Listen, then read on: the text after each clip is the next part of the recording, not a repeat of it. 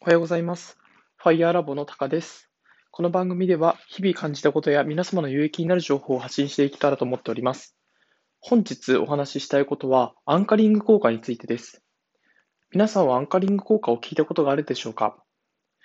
日常生活で言うと、例えば一番最初に見た数字が、要は基準を作ってしまって、次に見た数字はですね、その基準に対して、こう、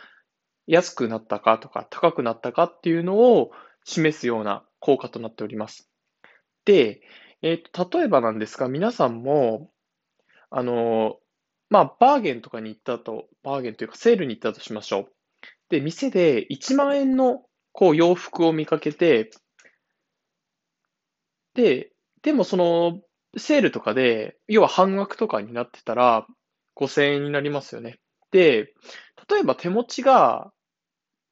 要はまあ、すごいお金持ちだったら別なんですけど、こう、手持ちがこう、2万円とか、まあ結構限られた中で、えっと、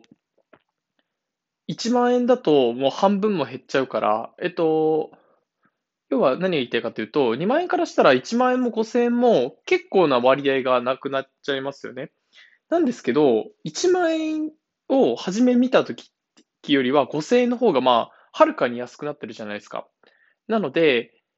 普通は例えば自分、あの、買うときは5000円でも高いと感じるかもしれないないんですが、一番最初に1万円っていう数字を見ることによって、5000円が相対的に安く見えてしまうっていう現象なんですね。で、結構皆さんこういう、このアンカリング効果によって、なんか、そこまで必要のないものをもう買わされてるっていう現象が起きますと。と、例えばなんですが、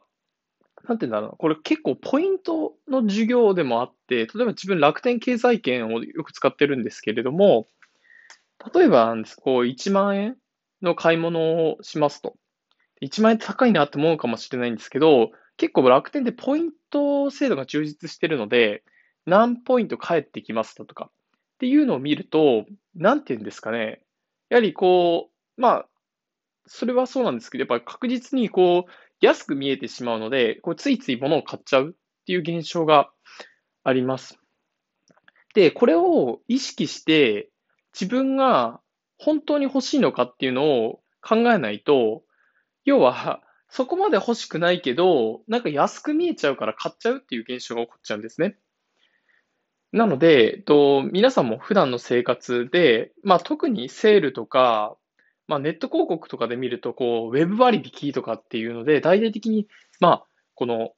なんですかね、人々を印象づけるような、てか手が届かないような金額を提示しつつも、それが割引になったって、で、ちょっと購入心がくすぐられる経験っていうのを、まあ、今後もするかと思うんですが、自分が本当に必要かどうかっていうのを見極めて、えっと、買うことをお勧めします。